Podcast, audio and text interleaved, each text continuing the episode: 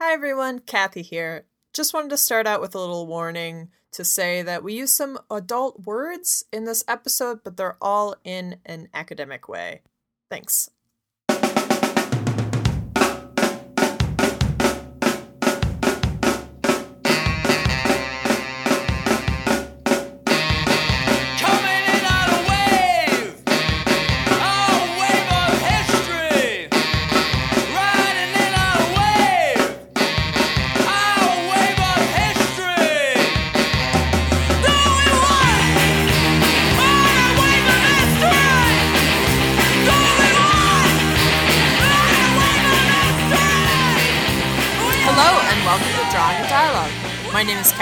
Johnson, and I'm a cartoonist, scholar, and educator. And my name is E. Jackson, and I'm a cartoonist and scholar. On Drawing a Dialogue, we put comics into historical and educational contexts. Uh, this is going to be episode nine. Um, it is going to be about censorship and learning levels and like reading development in children. Yeah. So we sort of wanted to have a little bit of a longer intro, um, just to sort of talk about how we arrived at this subject.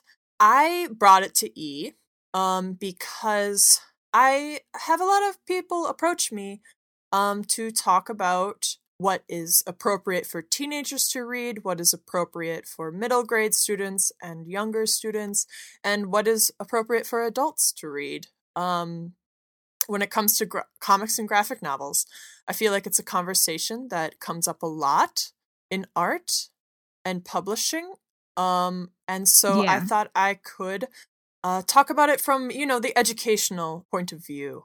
Right. Um, and I, um, what I really didn't want to do was go through, like, I guess, uh, what would be. I don't like saying the most obvious, but kind of the most obvious, which would be uh, like a history of banned books or like a history of um if if you do like any research into censorship obviously uh what primarily you get is sort of like a list of examples of uh sort of like state sponsored or like uh institutional sponsored um censorship ca- things that have happened um and i was i am always like more interested in i guess the like societal forces uh, behind that sort of thing. yeah, and I think what's interesting is that it's like your instinct is to go in sort of the broader Yeah, And then my instinct is to go really, really pinpoint specific because I think that's what education is. It's like you're trying to understand a, a specific student and their specific needs.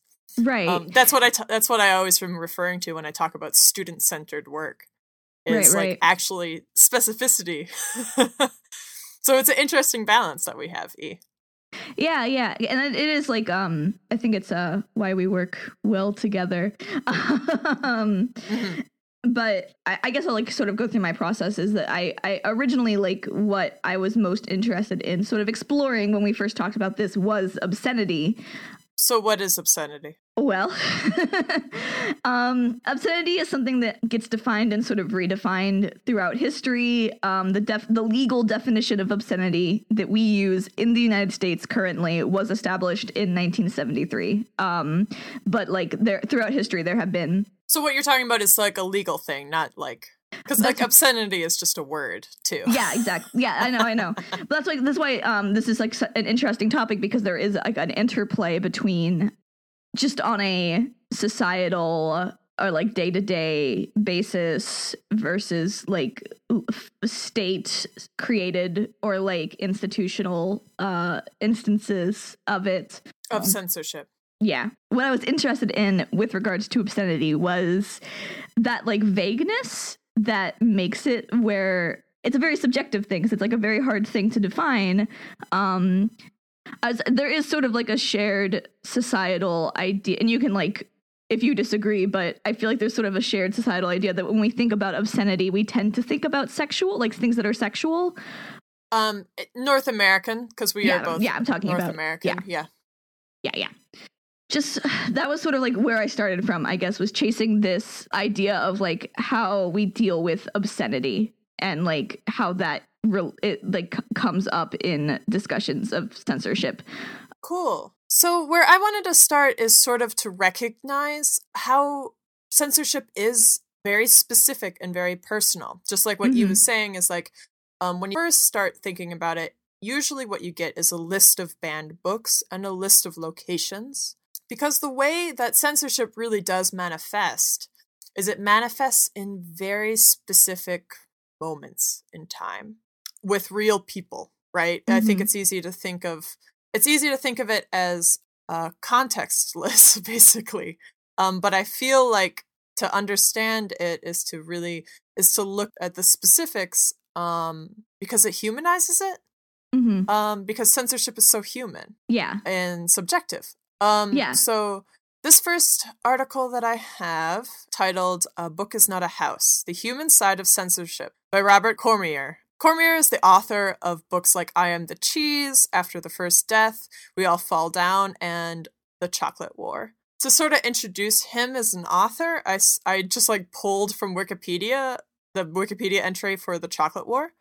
Um, so here's a quote from Wikipedia. Uh, Set at a fictional Catholic high school, the story depicts a secret students' organization's manipulation of the student body, which descends into cruel and ugly mob mentality against a lone, non conforming student. Because of the novel's language, the concept of a high school secret society using intimidation to enforce the cultural norms of the school and the various characters' sexual ponderings, it has been embroiled in censorship controversies and appeared as third in the American Library Association's list of the top 100 banned books, challenged books from 2000 to 2009.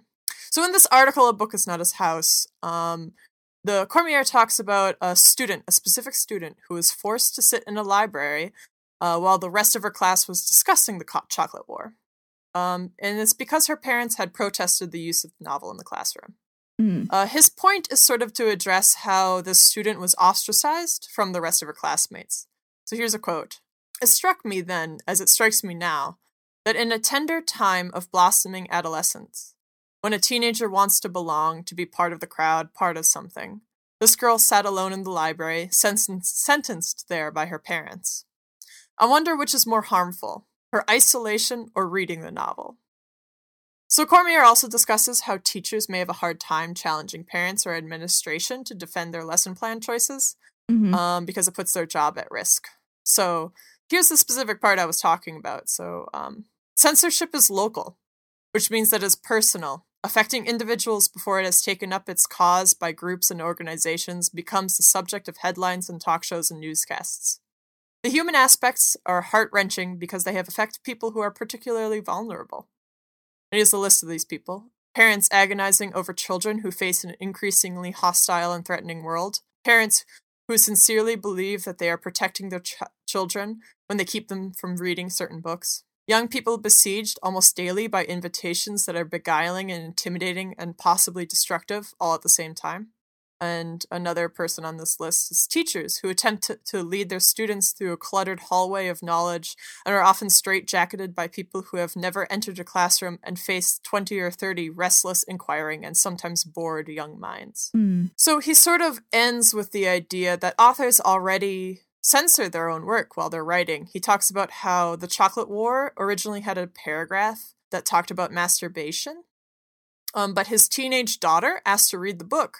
So he actually removed the uh, the paragraph about masturbation before he let her read it, and then he put it back in to submit to a publisher.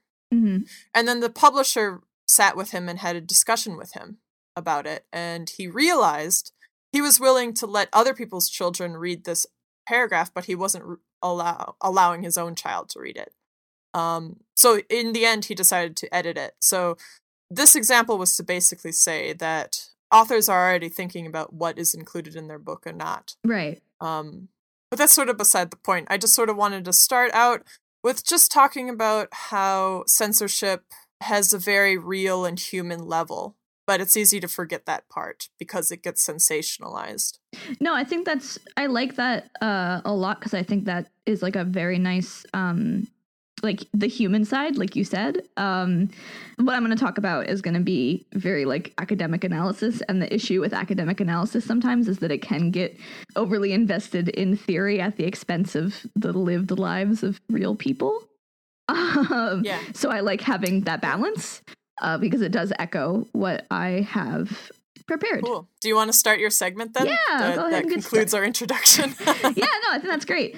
Um, cool. so, like I said, I started from a place of um, sort of like examining obscenity and how obscenity has been categorized and regulated throughout uh, North American and to a degree European history. But what I'm actually going to start us off with here is um, a return to our good friend uh, Foucault uh, who I talked about. I talked about discipline and punish in episode five, our episode, our first episode on the gays. Um, in that episode, I talked about uh, his writing discipline and punish and his theory of the panopticon, which self-regulates institutions through this idea that we're always being watched, essentially, like we're self-monitoring. So now, what I'm talking, another writing of his that I'm talking about today is um, the history of sexuality which was originally published in 1984, where Foucault essentially proposes that the culture of repression rises alongside capitalism, creating the idea of the imperial prude. Um, by placing the advent of the age of repression in the 17th century after hundreds of years of open spaces and free expression, one adjusts it to coincide with the development of capitalism. It becomes an integral part of the bourgeoisie order. The effect of all this rational discourse about sex was the increasing encroachment of state law into the realm of private desire. One had to speak of sex as a thing to be not simply condemned or tolerated, but managed, inserted into systems of utility, regulated for the greater good of all, made to function according to an optimum. Sex was not something one simply judged, it was a thing one administered.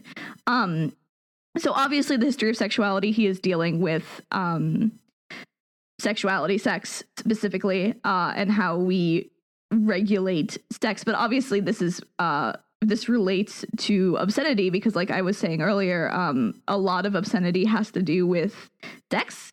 Uh, things that are considered obscene are usually sexual in nature, whether or not they are actually pornographic, um, which I will address later. Mm. And essentially, in this writing, Foucault proposes that censorship is a productive force so that uh, it wasn't just that, like, no one was talking about it, right? It was everyone was talking about it. And because everyone was talking about it more than anyone has ever talked about it before, we had to invent, we had to continue. Like, that's where the regulation comes from. Like, so I wanted to, st- I wanted to kind of start with this framework of this book um and this- you people also look at discipline and punish as being about censorship in the form of self censorship because um the thing the main thing that I want to talk about all of the like academic theories that this author is working with and analyzing uh, and synthesizing basically as she says are informed by Foucault's writing. So the main essay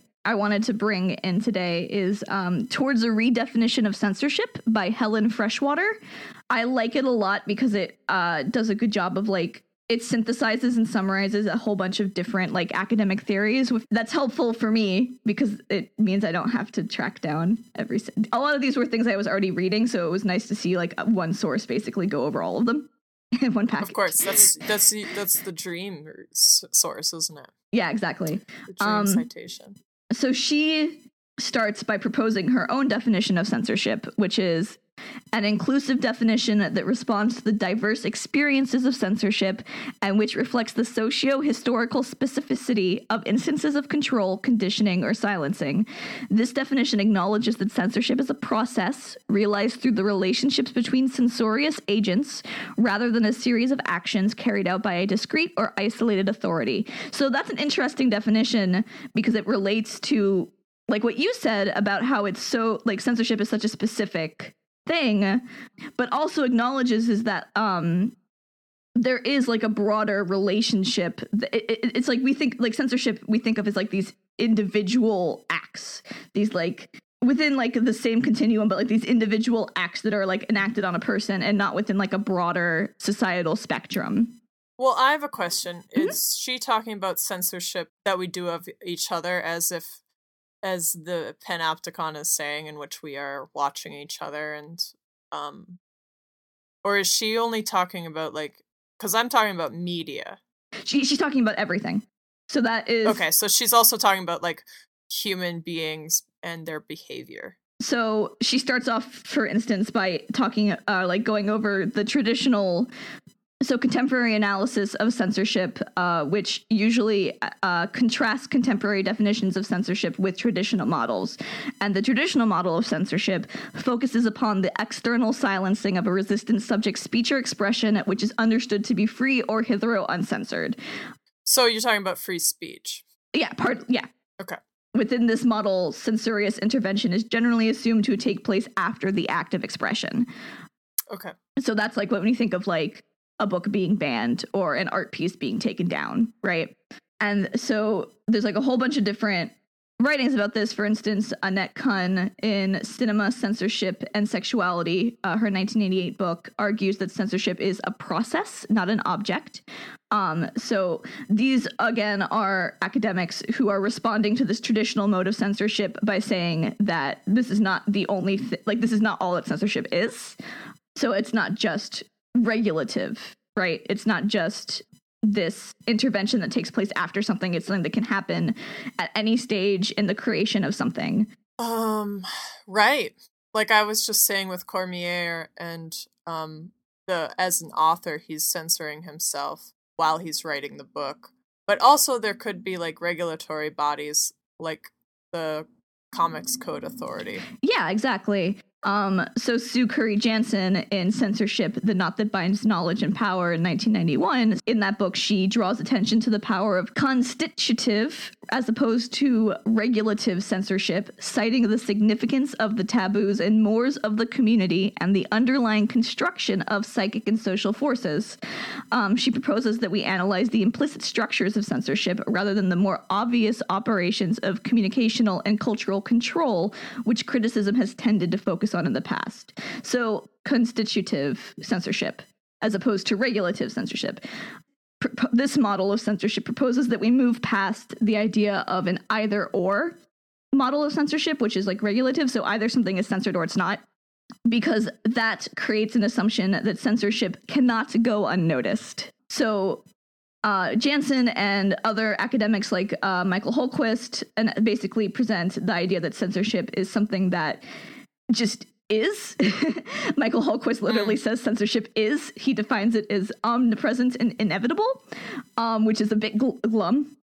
But like this idea again that it's not just something that happens after the fact, it's something that can happen at any level in the creation of something, whether internally within uh, a person, like in, within a creator, um, or externally via like not having access to things or not ever getting to the stage where you're published, or you know what I mean? Like there's like all these different different hmm different this like whole spectrum.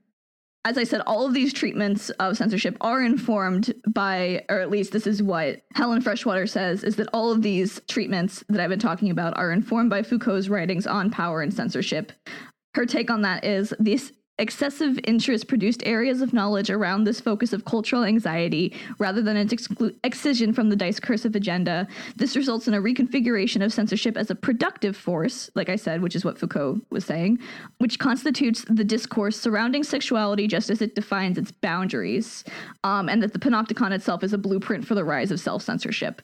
So, this idea that, like, censorship almost becomes a necessary quote unquote part of our construction of knowledge it's constitutive. It's like built into the foundation. I like the way that pierre bourdieu in language and symbolic power uh, published in french in 1982 proposes that censorship um, exercised by the structure of the field determines the form and that as these prohibitions take root the need for explicit prohibitions lessen. Thus censorship success is indicated by its apparent abolition. Mm. so, like, as we hit a point in our discourse where things become unacceptable to say, that that is like technically a form of censorship, but because it's invisible, we don't see it as censorship, and we just think that it's like no more censorship, yay! Which I think is like an interesting idea And she says about this idea of it being constitutive, it not only undermines the cherished liberal idea of free speech, but simultaneously presents us with a theory that is difficult, if not impossible, to evidence. If censorship is constitutive, operating at the most basic level of discourse and comprehensive comprehension, how are we to assess it? Which uh, like I said, like it's like the hard thing about researching this is that you end up with just like a laundry list of instances of censorship. And that's obviously useful and important, but isn't looking at sort of like the broader understanding of like why this is happening, you know, or like how this is happening. It seems to me what you're actually talking about is the opposite, right? So like the censorship of things that don't even get to the op- the option of existing. That's like yeah, that's part of it. Um you see that I think in like issues of representation, right? Like the absences of certain types of people in stories historically. I, I Mhm. think would be an example of that sort of like invisible censorship where we don't see it as a form of censorship because it's just the way things are, right? Yeah, because like I mean, the idea of art is to um, reflect society, but there's plenty of people and plenty of experiences that don't get reflected in art, and we know that. Like it's well known. Yeah, yeah, I mean, all actors are extremely beautiful, and like yeah. there's like so many. There's so many ways that um, like our pop culture is uh, quite the facade of who we are supposed to be. Right, exactly. So she goes on to point out that, and I don't want to dwell on this, but just I think it's uh, interesting to note uh, that censorship is also a structural necessity in psychoanalysis, uh, in the form of self censorship and repression, which we have touched on psychoanalysis before, and like that is a big part of it is like repressing and self censoring. She she goes on to say, um, this is like after she's talked about psychoanalysis and also all these other theories. Um, the essentializing language of psychoanalysis may often seem to empty censorship of its socio-historical specificity, just like Foucauldian focus on the complicitous subject to keep in mind. Like another thing that's like worth looking at when we talk about like the history of censorship and stuff is that like the paradigms are always changing of like what we would consider repression or like what things are not allowed to be talked about. because i mean like if you if you're talking about foucault and the idea that we are self-censoring hmm it's not like we are pure beings outside of the media Oh, of course. yeah it's not like we're having pure experiences without censorship yeah Um, it's inter- it is like it's complicated and i think it all sort of exists on like a continuum of like yeah it seems like a like very wobbly because it's not like we it, it feels like we all go back and forth a lot more. It's not like it's just a singular direction. It's not Yeah. li- non-linear. Yeah totally. And um the thing about foucault that was like challenging i guess uh, at the time was that he basically forced us to confront the possibility that we're complicit in the maintenance of these institutions of censorship. Yeah right? Like that was what was like difficult. But I like the way uh Freshwater kind of concludes by saying um, conclusions about censorship should surely be provisional rather than fixed, plural rather than singular, time and site specific rather than universal. Of course, responsiveness to the charges of censorship should not obstruct indiv- investigation to the possible presence of complicitive relationships between censored individuals and censorious institutions. As Judith Butler proposes, it seems more appropriate to view censorship as a continuum upon which it is possible to place the brutal extremes of incarceration and murder at one end and the shadowy operations of constitutive exclusion at the other. Their connection is thus established without negating their differences.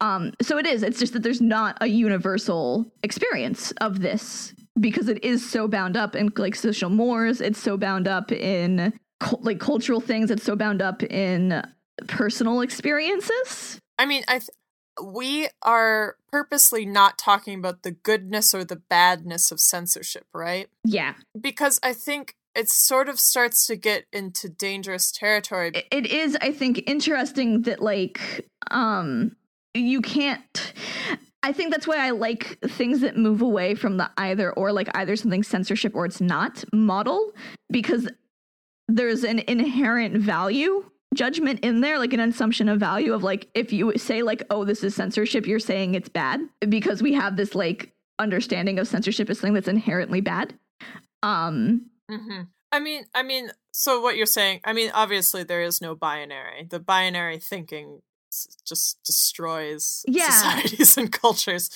Yeah, so I agree with that. what I was thinking about specifically was like if a publisher decides to pull a book after an author says something morally reprehensible and we get into an argument like is this censorship and the answer is like no because the publisher has the right to do that um but because you have ch- put the conversation onto like is this censorship yes no? That like i don't think that should be the question in the first place. You know what i mean? Like I, if we start from a place of like sure we can say this is a form of censorship but it's not bad.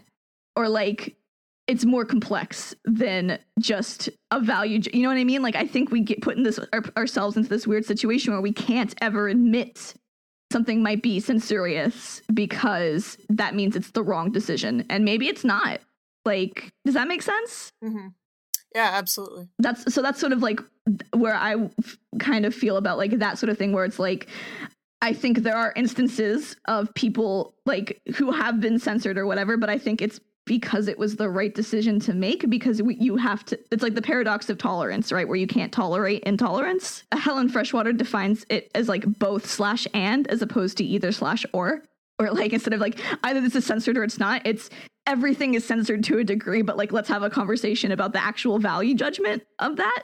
Like Okay, cool. sort of pivoting i guess away from that i wanted to also talk about so I, i've been talking broadly about like different theories about different forms of censorship whether regulative as in like institutional or constitutive or um self or media. Um so i want to sort of pivot from that into talking about um sort of my starting point again so obscenity um, right was like where I started. And what had actually originally came up for me, like immediately, what I was thinking about when Kathy first pitched this to me was the Comstock Act Mm. and like sort of like the relationship between obscenity laws in the US and the arts and queer culture and queer community. So, what's the Comstock law? Sure. So the Comstock laws, or the Comstock Act, um, passed in 1873 uh, in the United States. Um, it was a federal statute that criminalized publication, distribution, and possession of information of obscene materials.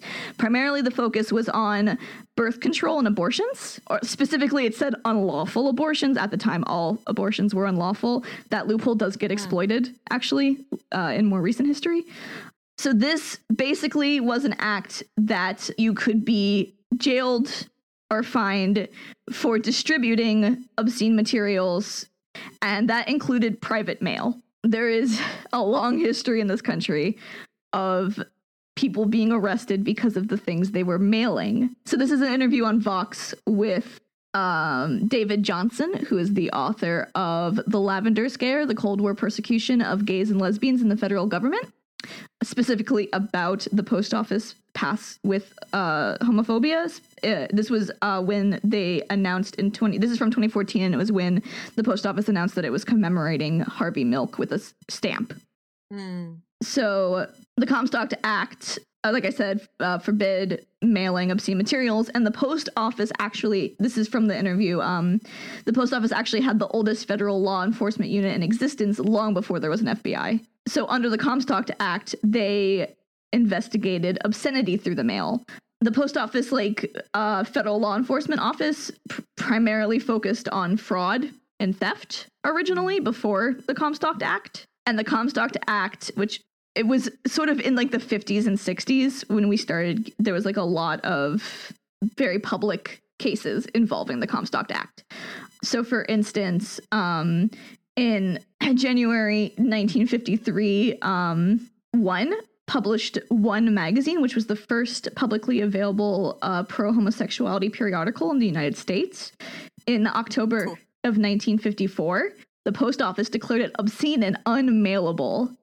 They Mm. sued, and in 1958, the Supreme Court ruled that gay and lesbian publications are not a prior obscene and could be mailed legally. But that was 1958 Mm. right? Like the Comstock uh, Act had been in existence at that point for uh, 85 years. so, um, it primarily, like I said, it was primarily targeting medical information about abortions and birth control. but it was also used to criminalize correspondence uh, that was gay, basically, like queer, gay, lesbian, transgender correspondence. Yeah, I'm thinking that actually sort of corresponds with when the pill was invented. Mhm. Yep, 1957 is when the FDA approved birth control pills. hmm So vestiges of the Comstock Act actually endured as law of the land into the 1990s. So it got stripped down in various ways. So in 1971, Congress removed the language concerning this is from the Encyclopedia Br- Britannica. Uh, in 1971, Congress removed the language concerning contraception, and federal courts until Roe v. Wade ruled that it only applied to quote unquote unlawful abortions. Because when it was pa- the language was unlawful abortions, but that was back when all abortions were unlawful. So that was sort of the loophole that people took advantage of.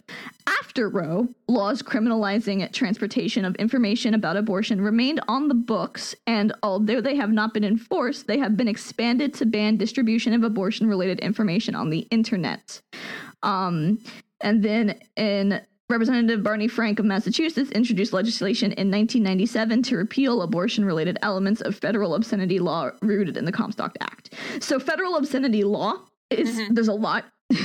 there's a lot of different laws and states have their own laws and it varies and so i'm not going to like go over all of it but essentially the comstock act informed a whole bunch of different obscenity laws Okay. um, the first legal definition of obscenity comes from Roth versus the United States in 1957. And that is obscenity depends on oh, whether to the average person applying contemporary community standards, the dominant theme of the material taken as a whole appears to the prurient interests. Um, Roth also used as a measure for obscenity the fact that material is utterly without redeeming social value. So to be obscene, it had to have no value to society, according to whoever's Mm. defining it.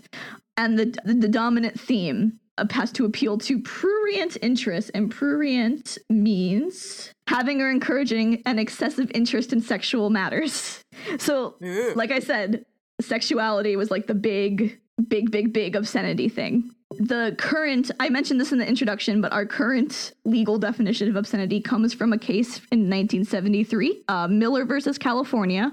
Um, the Miller test is three pronged, and it is whether the average person applying contemporary adult community standards again, finds that the matter, taken as a whole, appeals to prurient interests, i.e., an erotic, lascivious, abnormal, unhealthy, degrading, shameful, or morbid interest in nudity, sex, or excretion. Whether the average person, applying contemporary adult community standards, finds that the matter depicts or describes sexual conduct, conduct in a patently offensive way, i.e., ultimate sexual acts, normal or perverted, actual or simulated, masturbation, excretory functions, lewd exhibition of the genitals, or sadomasochistic sexual abuse, and whether a reasonable person finds that the matter, taken as a whole, lacks serious literary, artistic, political, or scientific value. Any material that satisfies this three pronged test may be found obscene. So this one is you have to hit all three of these categories to be obscene. Yeah. It's interesting. Yeah, right? So that's sort of where we're at with obscenity legally. And um that and the arts, obviously there's sort of a, like a long history of like ways we deal with obscenity in arts. hmm Uh, Specifically, I kind of wanted to focus, I guess, on the National Endowment for the Arts, which is a federal grant funding institution. You used to, until the 1990s, be able to apply for individual grants. But so basically, there was a big controversy um, so hmm in the 1980s surrounding the public funding of artists, uh, such as the 1989 exhibit of uh, homoerotic photographs by Robert Mapplethorpe and Andres Serrano's uh, Piss Christ photography, which was exhibited at an art show receiving partial NEA funding. Right. So these were works that were considered obscene by a great many people.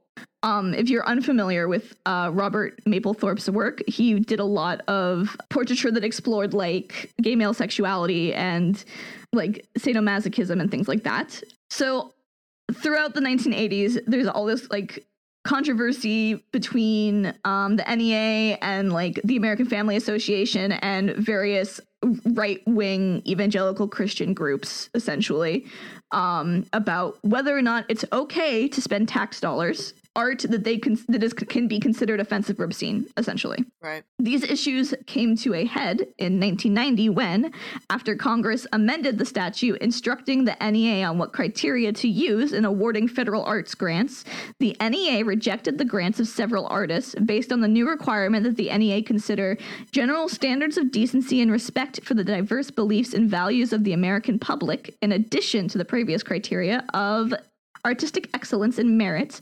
The artist that got rejected, by the way, uh, because of the new criteria, uh, would go on to be known as the NEA 4.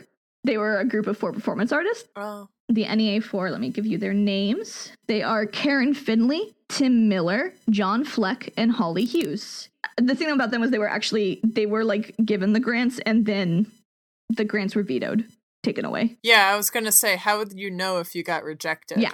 How how would you know that this was censorship unless it was? Yeah. They were, yeah. they were going to be given the grants and the grants were taken away. It depends on the direction it goes, right? Right. So, Yeah. um, in September 1990, the Center for Constitutional Rights and co-counsel filed a First Amendment lawsuit challenging the constitutionality of the Decency Clause. And in June 25th, 1998, the Supreme Court ruled in an 8 to 1 opinion that the 1990 Standards of Decency statute is constitutional. Um, so, as a result of all this, the NEA stopped doing individual grants for artists.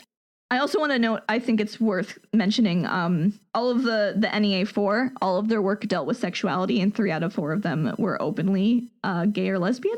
So in 1998, the Supreme Court ruled that the Standards of Decency is, uh, statute is constitutional. And as far as I can tell, it's still like a part of the um, process to apply for a grant. Um, Right. and like what they take into consideration when they give funding. I the most recent thing I could find discussing it was a university doing like a week of talks in celebration of the 20th anniversary. Interesting. Yeah, so as far as I can tell, Yeah. it, or like it's still a part of the application process, but they don't do individual grants for artists anymore. yeah. Rather than uh, talking about obscenity, they just got rid of them. They they it was a decision like they got uh you know their budget gets cut every year and they just eliminated the individual grant program um completely. Right. and it was a part of this definitely like related to this uh, controversy um so obviously that's not the only example. Obviously the nea is not like the beginning and the end of arts in america or like instances of artistic censorship uh, especially for uh, queer people or like artists uh, of like marginalized uh, experience. But i wanted to sort of talk about that th- those like particular moments because i think they show like examples of just like the ways we've dealt like the ways that things have been censored broadly Yeah. um and like on an individual level or like like in the comstock act which would dealt with private mail correspondence uh to like art pieces that were sh- shown publicly or like people being denied grants and things like that so Thank you, E, for talking about censorship and fine art. Um, I think it's interesting because, unfortunately, as we know, comics sort of straddle both these worlds, right? The Mhm. art world and the literary world. And so I think we are constantly having to battle going back and forth. And also, do you want to talk about how we're not talking about comic book censorship? Yeah, I. It falls into a lot of categories, right? So comic books, when they are put on the banned books list, they're treated like books, like literary books, right? Um, and there have been historical instances of like book burnings for comics. I think I very briefly touched on that in the Wertham episode, the book burnings in Detroit in the 30s. But it's it's hard to not want to talk about the broader for me as we have established, I'm a person that likes to talk in broad strokes. And I think sometimes it's easy in comics because we are such like a weird small field to become very like laser focused on um these instances that occur within our community on like the micro level because we have such a small community I don't I didn't want to just talk about banned books and how comics fit into that legacy. I didn't want to just talk about art instances of artists being censored and how comic artists also fall into that legacy because that's the thing is that we fall into all the legacies.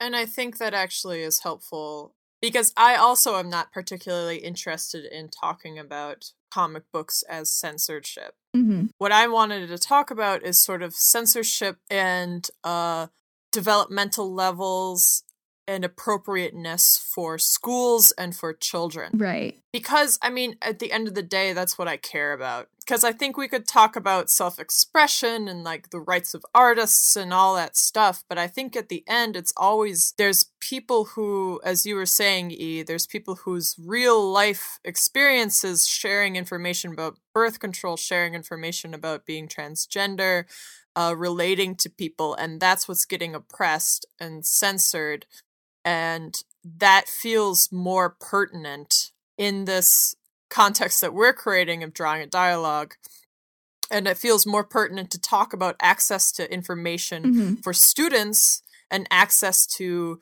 being a social human being rather than the expression of a creative person.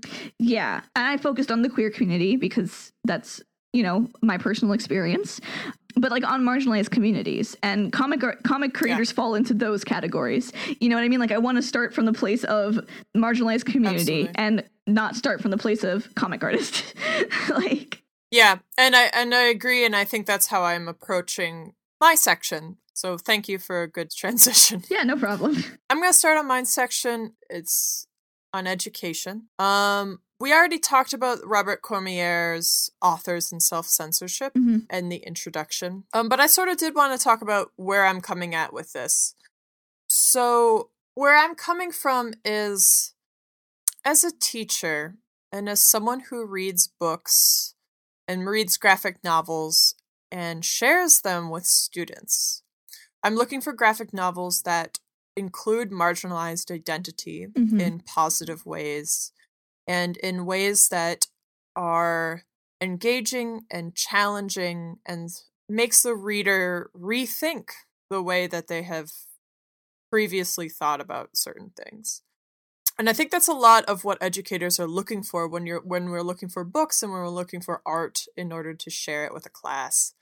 Um, so what I wanted to do is sort of share what learning development is hmm with different age groups and different grades, what reading development is, what art aesthetic development is, because we have to go back and forth because that is what comics books are, and how it sort of pertains to publishing and pertains to graphic novel publishing. Right. So here's what I wanted to start with. I sort of wanted to start with um, so, what are we talking about when we talk about developmental levels? So, when you're a child, you are developing. There's also there's physiology, there's physiological development, which is the development of your body. You get bigger. you you are an infant, and then you're a toddler, and you physiologically grow. Right. Um, and then there's mental growth, mental development.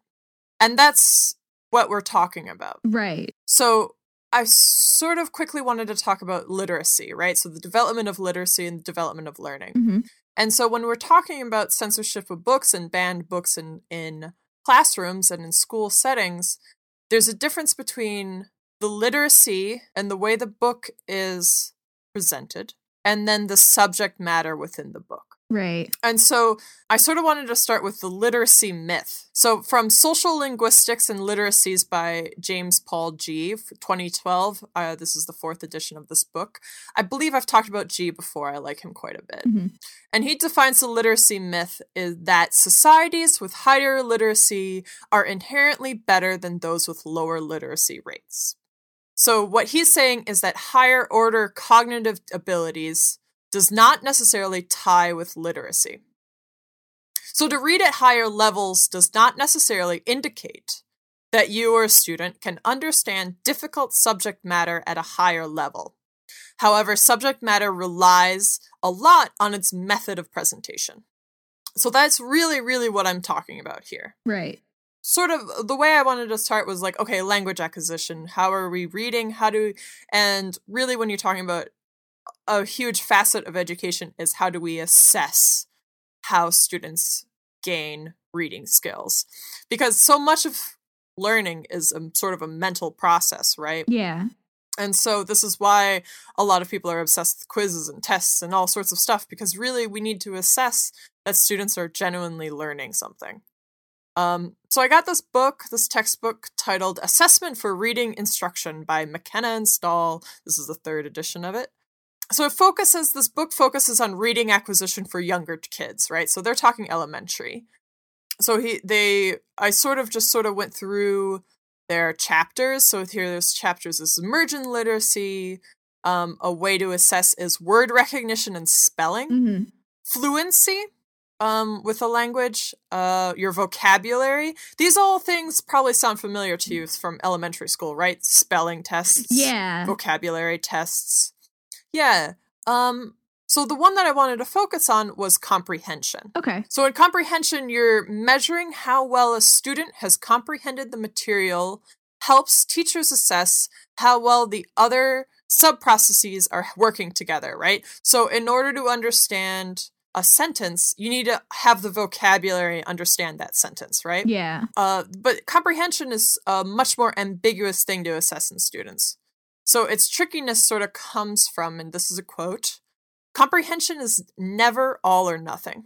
Rather, comprehension is multidimensional with a variety of factors working together to yield understanding that ranges from a minimal recognition of the key ideas to a thoughtful, critical evaluation of the text, of the generation of deductive inferences that go beyond the text right? So like the, you can read a sentence and you can fluently say the sentence, but if you don't comprehend the ideas behind the sentence, are you really reading? Yeah. Yeah. Like that's just mimicking.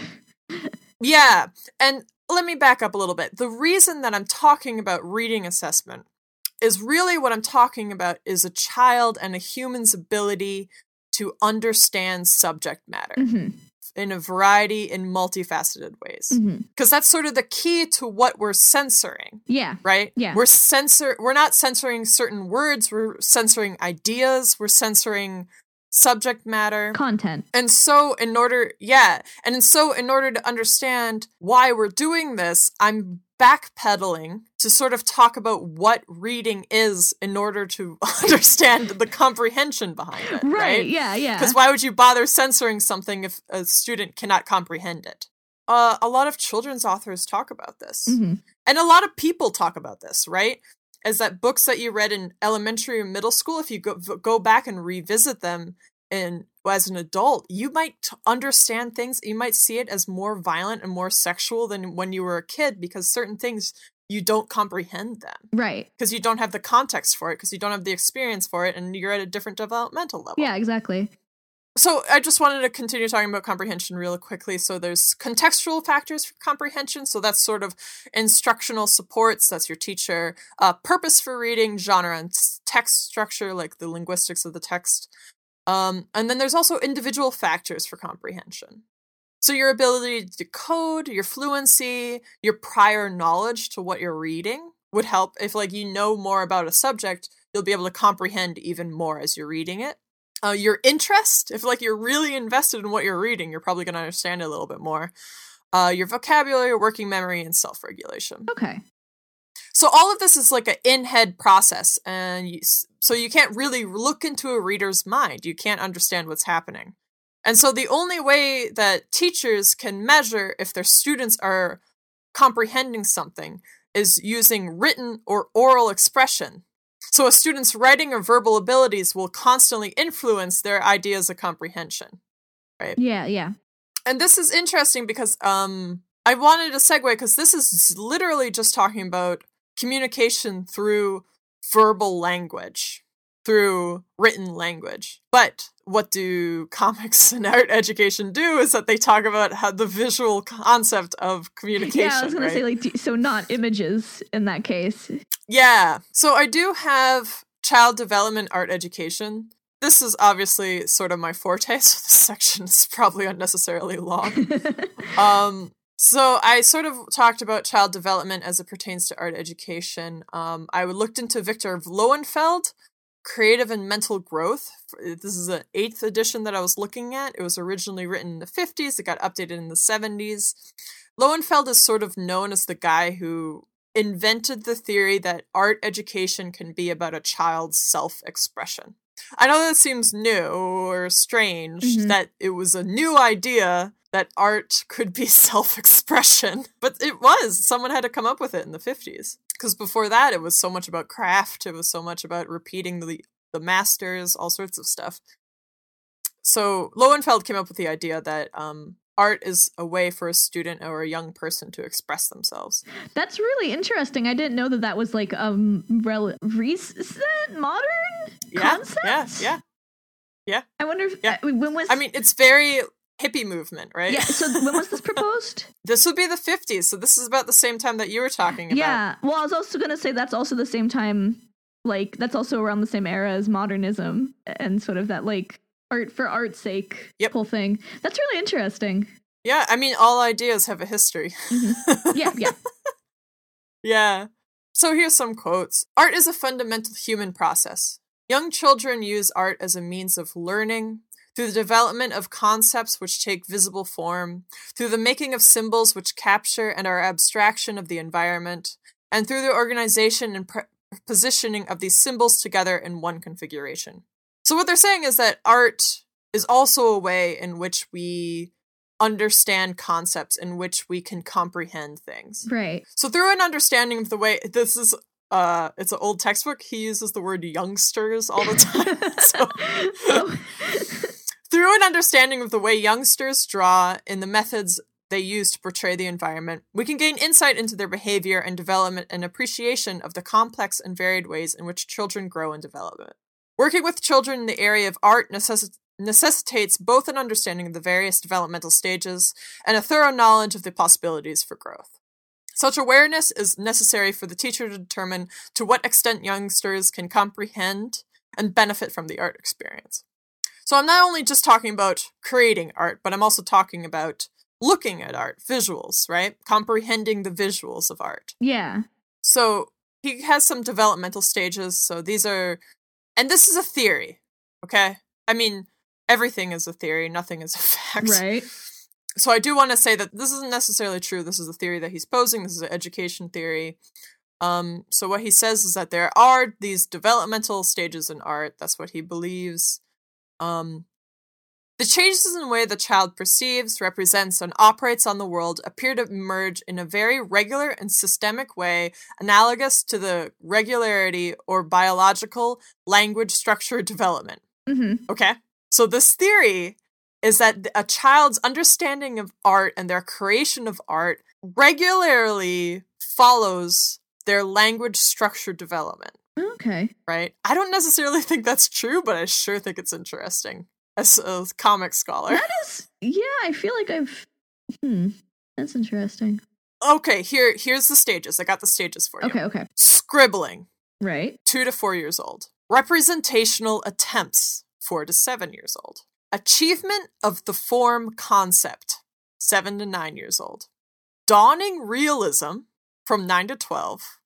Reasoning and pseudo naturalistic stage, from 12 to 14 year olds.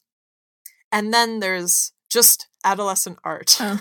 from 14 to 17, I guess that's. which is the period of decision. I mean, you can just do whatever you want, I guess. That is interesting. I feel like that is um based on a model of like Western canon that I'm not sure is actually representative. absolutely Western canon, absolutely their idea of self expression, which is sort of the non intervention of adults. Okay. Yeah, because So this is supposed to be like a pure child. They would just start with scribbling and then they start to attempt rep- representation. that's interesting to me because I feel like the attempts at representation are directly the result of adult interference. Like them trying to draw a house. Like, you know, it, this is the classic one. And I really like a house is a square and a triangle. Mhm. And you can ask a six year old who has lived their entire life in an apartment and they will draw a triangle Yeah, house. yeah, because that's the schema of like what a house is supposed to be. It's so interesting Yeah, but because like But also I just don't believe it. um so I wanted to go a little bit more into adolescent art, the 14 to 17 year olds. Mhm. But Lowenfeld says that this is when art at the stage is a product of conscious effort. For students in high school, art has become something that they can do or leave alone. Mhm. With young children, art is primarily an expression of the self done unconsciously. For a high schooler to advance, they need to have the opportunity and the desire to prove their art skills. This is interesting as a historical document, right? Yeah. This is something you and me talk about all the time is that in high school, teenagers, whether this is a developmental level or if this is indication of anthropology of society, of culture, but teenagers, what they are saying is that teenagers make a choice whether they become make art or they no longer make art. That's the stage. Okay. Um, so one function of creative expression is an outlet for resentment against society at large, or even the school environment. That one I love. What's adolescent art about? The resentment of society. so here's a nice thing where he's talking about what art in high school should be. Art in high school has tended to reflect society's opinions of the adolescent. Too often, controversial subjects are considered dangerous. A teacher who encourages students to think about politics, sex, or marriage, who raises questions about the process of law, or who gets a class involved at local issues, may very well find himself looking for a new position the following year. Schools tend to isolate youngsters from the real world at a time when their energies and idealism can be best incorporated into society. The high school art program should be based upon young adults who are involved in and concerned about today's world, not a program that is oriented toward making artists. Hmm. I love that. That's interesting. Yeah. And then that's going again. They're taught. I mean, this is a book from the fifties, seventies, and they're talking about what they've seen in art classrooms in the high school level, Mhm. and that there's censorship involved in what teenagers are allowed to be taught. Right. So one final section in which we're talking about the development of children is I found this article about child children's development in storytelling. Okay. This is developmental levels of a child's storytelling. This is a study from Slovenia, so um, we are going away from North America with this one, which I think it's important to talk about that whenever that happens. Yeah. Um, and I'm going to butcher these names. I'm going to try my best. This study was by Umek, Kranjc, and Fekonja. Okay. So this study, the parameters of the study is there were 45 kids. They were in groups of four, six, and eight year olds. They were asked to read a story in a picture book and then asked to retell the story while looking just at the pictures of the book. Oh, okay. Interesting. And this only assessed language and linguistics.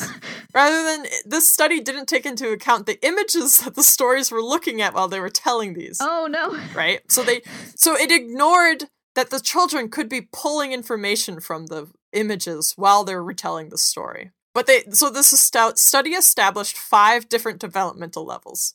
So I just keep listing off these like different concepts that people have for development because there isn't a fact, right? These are human brains that we're trying to put into categories. Right, it's yeah. not going to be easy or clear. Um, but they so they have five different developmental levels for children in storytelling. Okay. So the first level, a story without structure. Second level, a story with a structure and simple descriptions of the illustrations. Third, a story with a structure and simple temporal action sequences.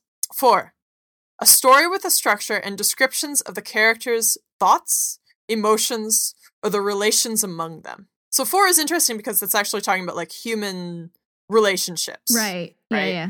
which is interesting because that's sort of focusing on like emotional social development. Mm-hmm. And then the fifth developmental structure level, the highest level, is a story with a structure and causal goal based sequence of events. Hmm. So, cause and effect, which is interesting because that is, as I am a teacher and I've, ex- I, I've taught K through 16. So I, I've experienced students of many, many different ages. And cause and effect is something that you comes later in my experience, right? So understanding if you do something, there's an effect later on for it. Yeah, I mean that makes sense because isn't that related to like decision making and understanding of like that sort of thing? Yeah. So this list is interesting. Um, I strongly disagree with it because I think the study has a large flaw. Right. and that it ignores that illustration can have information right. within them. Yeah, yeah.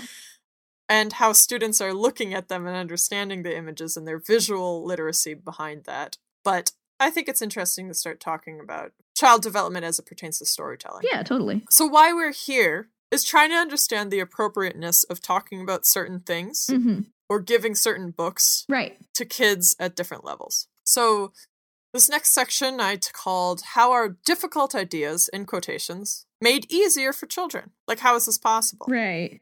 So, how are difficult ideas made easier for children? Right. And in my classroom, um, I sort of believe in that art is a way to do this. Um, you can invite conversation through visual means. And so, like, they can ease into the verbal understanding, which eases understanding.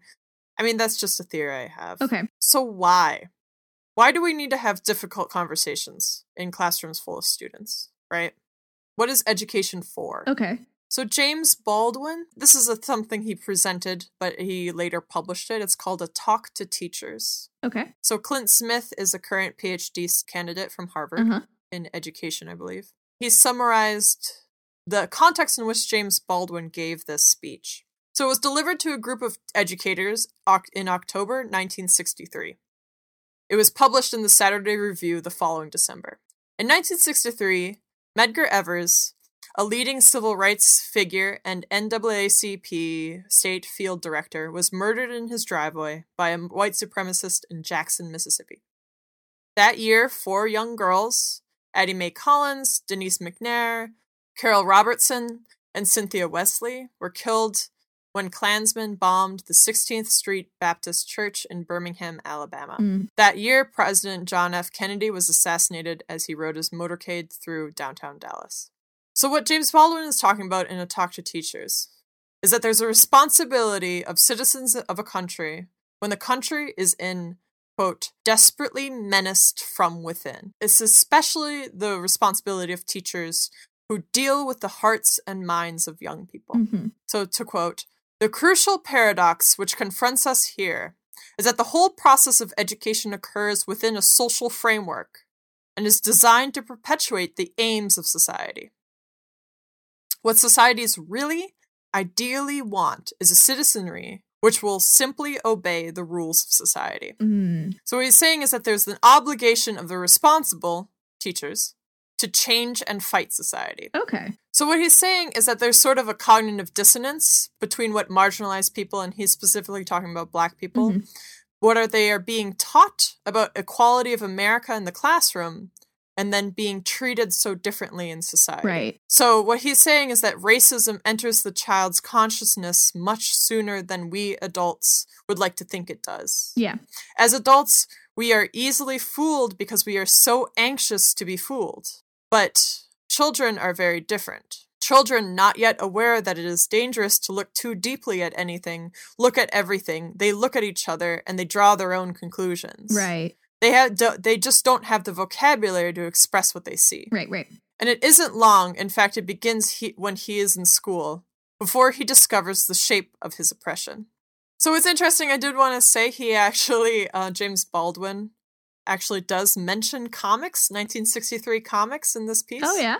Yeah, he says, I would suggest to my black students that the popular culture, as res- represented, for example, on television and in comic books and in movies, is based on fantasies created by very ill people. And he must be aware that these are fantasies that have nothing to do with reality, which is a lot like what you were talking about. yeah. Yeah. Um. That's good. That's a good quote. So Clint Smith wrote a follow up September 23rd, 2017. So that's this year at the beginning of the school year. Clint Smith wrote a follow up titled James Baldwin's Lesson for Teachers in a Time of Turmoil. It's published in the New Yorker. Okay. So Smith is talking at the beginning of the school year Yeah. and about how to address that summer's, this past summer's political turmoil in the classroom. Specifically, the white supremacist and neo Nazi marches that took place in Charlottesville, and the death of counter protester Heather Heyer, and the Trump administration rescinding the DACA program, which puts a lot of people in, cl- in students in classrooms and their families in trouble. So, how do you co- incorporate contentious issues into lessons? So in this piece, Smith talks about how he was trying to teach in an English classroom, specifically just teaching grammar, grammar structure, in 2012 after the killing of Trayvon Martin. students had stared blankly at him through the lesson, and he wondered how how occupied their minds were on the outside world. To quote, but on that day, like most days, I stuck to the book, keeping politics on the periphery. So Clint Smith sort of partly blames Common Core. Um, so my decision based on Maryland's educational standards. The state had recently adopted Common Core and the PARCC, which is the Partnership for Assessment of Readiness for College and Careers Assessments. There was little incentive to teach beyond the bounds of the new curriculum. So he summarizes a point that Baldwin makes, which is that young people are constantly absorbing. hmm Through media, textbooks, and policy, the myth- myths of American exceptionalism for black children, this means that they are taught in class does not match the world in which they navigate daily. A more honest reckoning with history is necessary, that Mhm. Baldwin insists on. So Smith sort of concludes after reading a talk to teachers, I altered my approach, placing less emphasis on the standardized tests and using literature to help my students examine their world. I realized that rigorous lessons were not mutually exclusive from culturally and politically relevant ones. So that's a little bit about why we need to be talking a little bit more. Yeah. But how do we scaffold these ideas, right, Mhm. with younger children? So Clint Smith did a WBUR interview with Here and Now, uh, where he just talked about this New Yorker piece that he did. And he talks about how he wanted to make teaching relevant politically. Where in the past, you want to create a apolitical space in the classroom. But choosing not to discuss certain things is in itself a political decision, like E was just talking Yeah. about. Choosing not to say anything is a type of political censorship of a denial of something that is happening in the world. Yes. Uh, and children are impacted by politics every day. So teachers need to create a space in order to have conversations in a meaningful way. So how do you create this in a divisive climate? And so he talks about what critical pedagogy is, is not the teacher indoctrinating students with their belief, but it's creating a space for students to create their own critical consciousness and engagement with the world. So understanding the historically how we arrived somewhere and what this means. And this also demands a nuanced understanding of, of oppression and intersectionality, right? Yeah. In order to guide these conversations in the classroom. So, how do you have a conversation about race with young children? And Clint Smith sort of talks about how we have had this done, we've done this a long time when, in regards to the environment. So, you don't tell a second grader that Indonesia is going to be engulfed by water due to climate change. So, what you can say to a second grader in regards to the environment is that you talk about recycling, turning the lights off, and then you scaffold that conversation to be appropriate to th- that child as they grow up Mm, so that they can understand climate change and understand why certain things are important in regards to the environment. right. So building a foundation. Building a foundation. So, similarly, you wouldn't tell a second grader that white supremacy is an ingrained facet of the United States, right? hmm which is true. But what you can say is you can have a conversation that pushes back against the idea of colorblindness. hmm This is quoting Smith. Making sure young people grow up understanding that race has very real and different implications for different people, and we shouldn't pretend it as if it doesn't exist. But we should appreciate every person for who they are and the different facets of their identity. So that's sort of introducing the idea of development Right. and the idea of scaffolding quote unquote difficult topics, controversial topics. Mhm. It's so subjective, right? It is. Yeah. Scaffolding these ideas to be appropriate for children of different ages, Mhm. right? So, how does this pertain to publishing? How does this specifically pertain to the publishing of graphic novels? Yeah. So, for publishing, they have target audiences, right? hmm for books. So I pulled this from the first second blog. It's written by Gina Gagliano, who, um, full disclosure, First Second is one of my publishers, and Gina is a personal friend. and th- she wrote this in November 2012. So, what are target audiences for publishing, right? So, the term refers to the best audience for a book. It is not inclusive of all audiences for the book, just the ones that the publishers feel the book is best suited for. So, some target audiences that Gina talks about in these categories are adult, teen, and kids ages 7 to 12. So, for an adult book, an example that they talk about is um, one that they've published called Sailor Twain, which has a topless mermaid in it. This is one of the many reasons why the target audience for Sailor Twain is adult. Not that a perceptive 16 or 17 year old, or even a perceptive 14 year old, isn't going to read this book about midlife creative crises and fall in love with it, but looking at the content, we feel that the ideal reader is going to be the one who has the best relationship with the situations in the book that can best deal with the sensuality of the artwork in an appropriate way. So they go on talk about defining a teen audience. Books that are par- deal particularly with the teenage experience. A quote. So when we look at this book, we say the best reader for this book is going to be a teenager.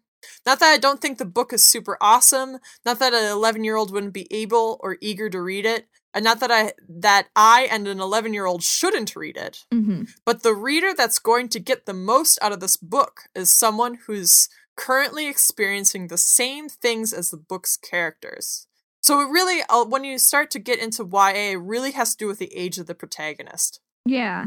So, kids ages 7 to 10. Kids are the trickier age group of people to establish target audiences with. To quote, even ages closer together and then 2 and 12 are marked by huge gaps in reading comprehension. I like that she talks about reading comprehension.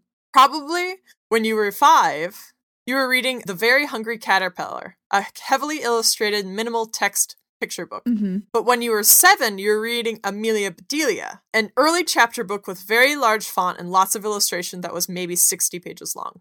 Right. And then at 10, you're reading Goosebumps, a middle grade novel with no illustrations, maybe 100 pages long in regular sized font. So essentially, what she's saying is that children d- develop very quickly. Um, so to keep quoting Gagliano, so when we're trying to figure out who the target audience for a book with protagonists younger than high school, right? So for YA, it's very much teen protagonist. It is for teens. But wh- when you're when you have a book with protagonists that are younger than high school, here are some questions that the publishers ask themselves: Is this book for kids to start reading on their own? Are the characters are in a specific school grade or said to be in a specific age in the story? Is there a book kids are going to be able to read only with their parents' help? So, you see, this is sort of how they determine the age of the reader. Right. Right. And then they examine the content carefully. So then that then they're not saying something like this book in which the mother is depicted dying a terrible painful death of cancer is perfect for you, a 3-year-old. I mean, that's a joke, but it's sort of like content does matter, Mhm. and not only content matters, but the delivery of that content. Yeah. Yeah. Definitely. So also, so age of the protagonist, scary situations, and also probably the vocabulary and amount of panels per page is going to be difficult for some someone to really parse out until they're out of kindergarten and about in third grade. Mm. I love this line. That's really interesting. It's super interesting because it's like the so the key of is um a very specific thing to comic books and visual and verbal literacy. Right. Gagliano is saying to be able to handle multiple panels per page, you need to be about in third grade. I love that. so interesting. That is really interesting. I wonder, like, because I know there aren't as many. Stu- There's a lot of studies in like Japan on like visual literacy with manga, but I don't think there's that many for like American audiences, right? Like, there's not. I mean, th- here's the thing that i- that's interesting is that I mean, were we to have one, Mhm. it should have been in when at the height of comic book read. Oh yeah, The thing with Japan is that they have such comic books is so much more of a media of a popular medium. It's getting less niche now for sure. Mhm. Like there's so much graphic novels being published for children yeah, yeah. that I think we actually finally have an audience in which researchers could be doing research on stuff like that. But it really has only been since the 2000s Yeah. in North America. So another thing is she's saying that if this book doesn't really have complicated issues that requires a reader to be older, then it can be about 7 to 12. Mm. Of course, kids' reading skills and developmental levels are going to vary pretty widely across the very broad category of kids in the US, Canada, and the UK.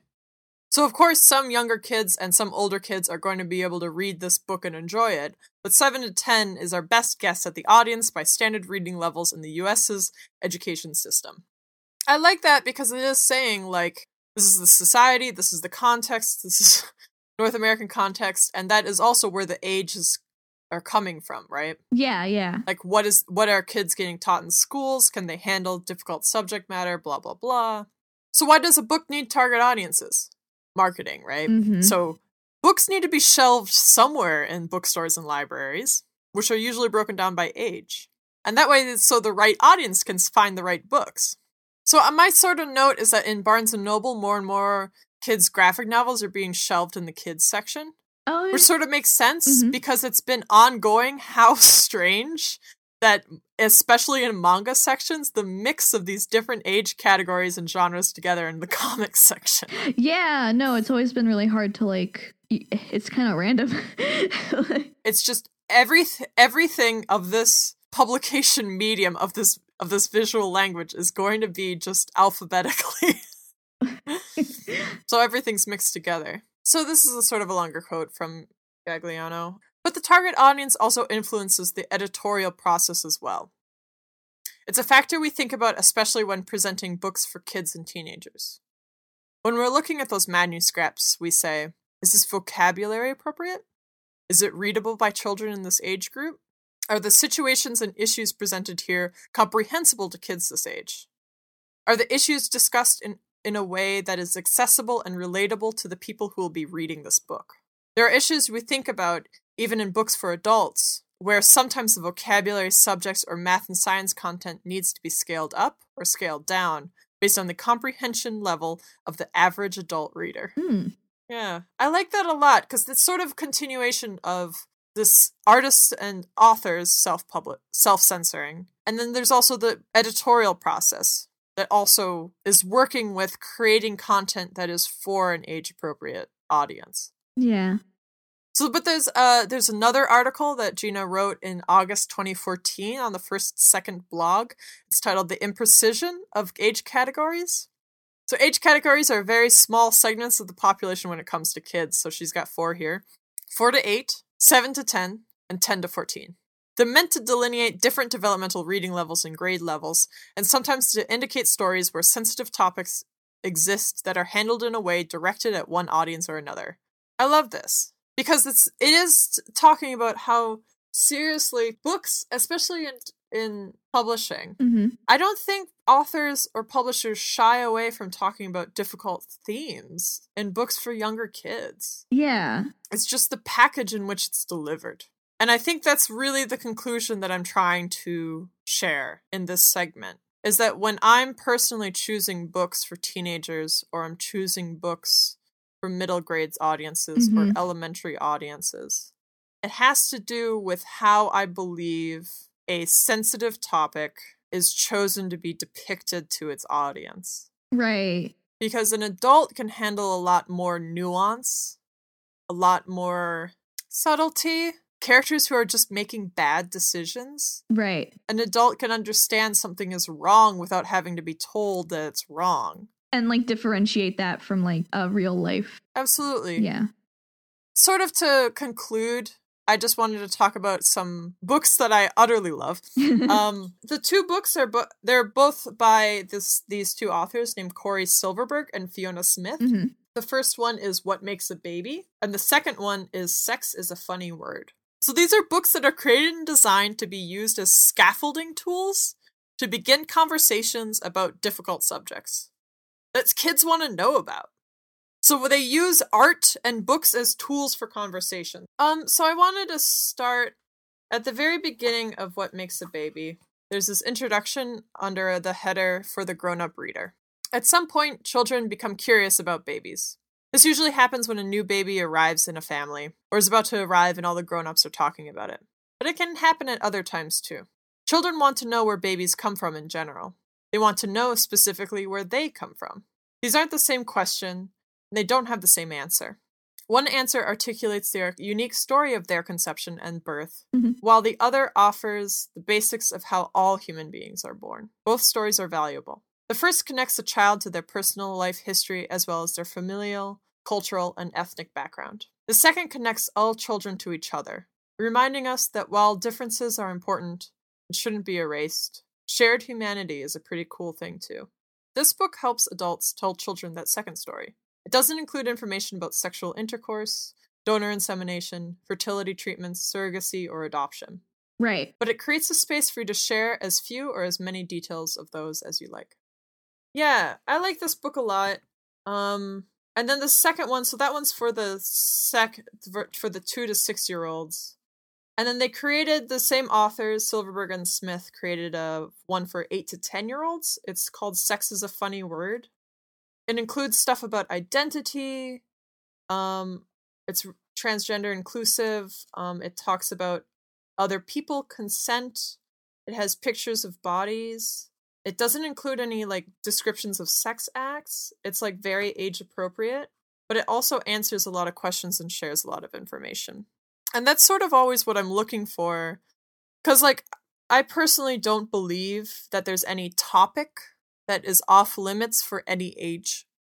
But I do believe that there are certain packages and certain ways in which we can approach those topics for different kids. And we talked about I keep referring to ages and appropriateness and really really just like we talked about at the beginning, it's so personal and subjective what a kid can understand. Everyone is so different. Thank you so much. Oh, thank you. Um ooh, so uh, it's time for letters to the editor. Did you have anything, E? For letters to the editor? No. I have something. Yeah. I wanted to thank Brooklyn Public Library sent me a zine that children made called the Genderful Zine. It is attached to their transgender programming. Uh, their program was called Genderful, Exploring Gender Through Art. Hmm.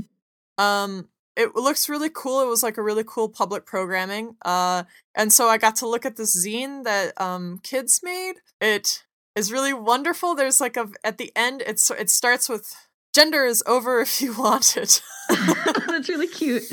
um, at the end, there's a little ghost at the very end, and it goes through a few pages, and it says, "Hi, it's okay if it takes a while." And it made me cry so hard. Aw. yeah. So I wanted to thank uh Lee Hurwitz. Hello. I know Lee listens. Thank you so much for sharing that with me. Very cool. Uh, I want to say thanks to the Downtown Boys for their song Wave of History. It's our intro and outro. It's off their album Full Communism. Um, you can buy it at their Bandcamp. Do you want to talk about our website? Yeah. So you can find us online at drawingadialogue.com, which is part of comicarted.com, which is Kathy's very wonderful uh, art education website. Oh, thank you. Stop. Um, you can also find all of the citations for our podcast on drawingadialogue.com.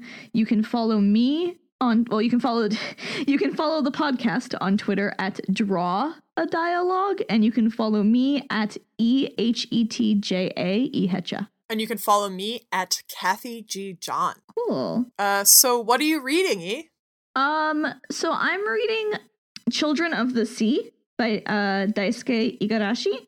Um, I'm on the first volume. It is a really good manga about sort of the relationship like this girl, this sort of like rowdy girl who like kind of has like a, like a little bit of like a, she's like has a, a little bit of like um I don't want to say an attitude, but she's like kind of rowdy and rambunctious, and I like her a lot. And um, she like meets these two boys that uh were raised by dugongs um Ooh, in the sea, cool. And like she has a weird relationship with the ocean, the sea, and they have the same relationship as she does with the sea, and so they kind of like I haven't finished it yet, but it's sort of like about them, and it's really beautiful and good. Um, what are you reading, Kathy? Um, so it's been a while since we recorded E, and I've read so much. Show off. um, I really wanted to read. So I I read Barkskins by Annie Proulx, hmm and if you don't know Annie Proulx, she wrote the short story Brokeback Mountain, um, that made that was made into a movie a few few years ago. So Barkskins is her 700 page n- fiction novel about 300 years of the colonization of North America, Hmm. specifically sort of going up into French Canada and down to New England area, so that sort of coastal region.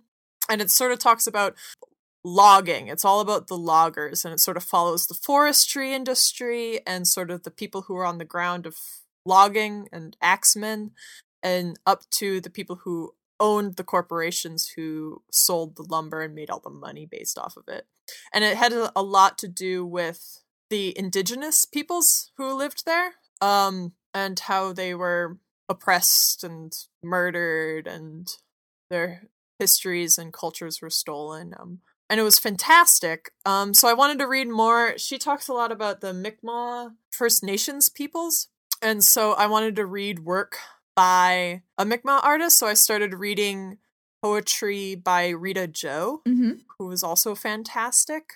Um, and then I was talking to a friend about the book, and so she recommended Sherman Alexie, who is a Native American author. He's like on the other side; he's on the West Coast. So I've been reading short stories by him, um, obsessively. so I'm obsessed with uh, Joe, and Alexie. Nice. That all sounds very cool. so, uh, farewell to our intrepid volunteers. Thanks for listening. Yeah, thank you. Bye.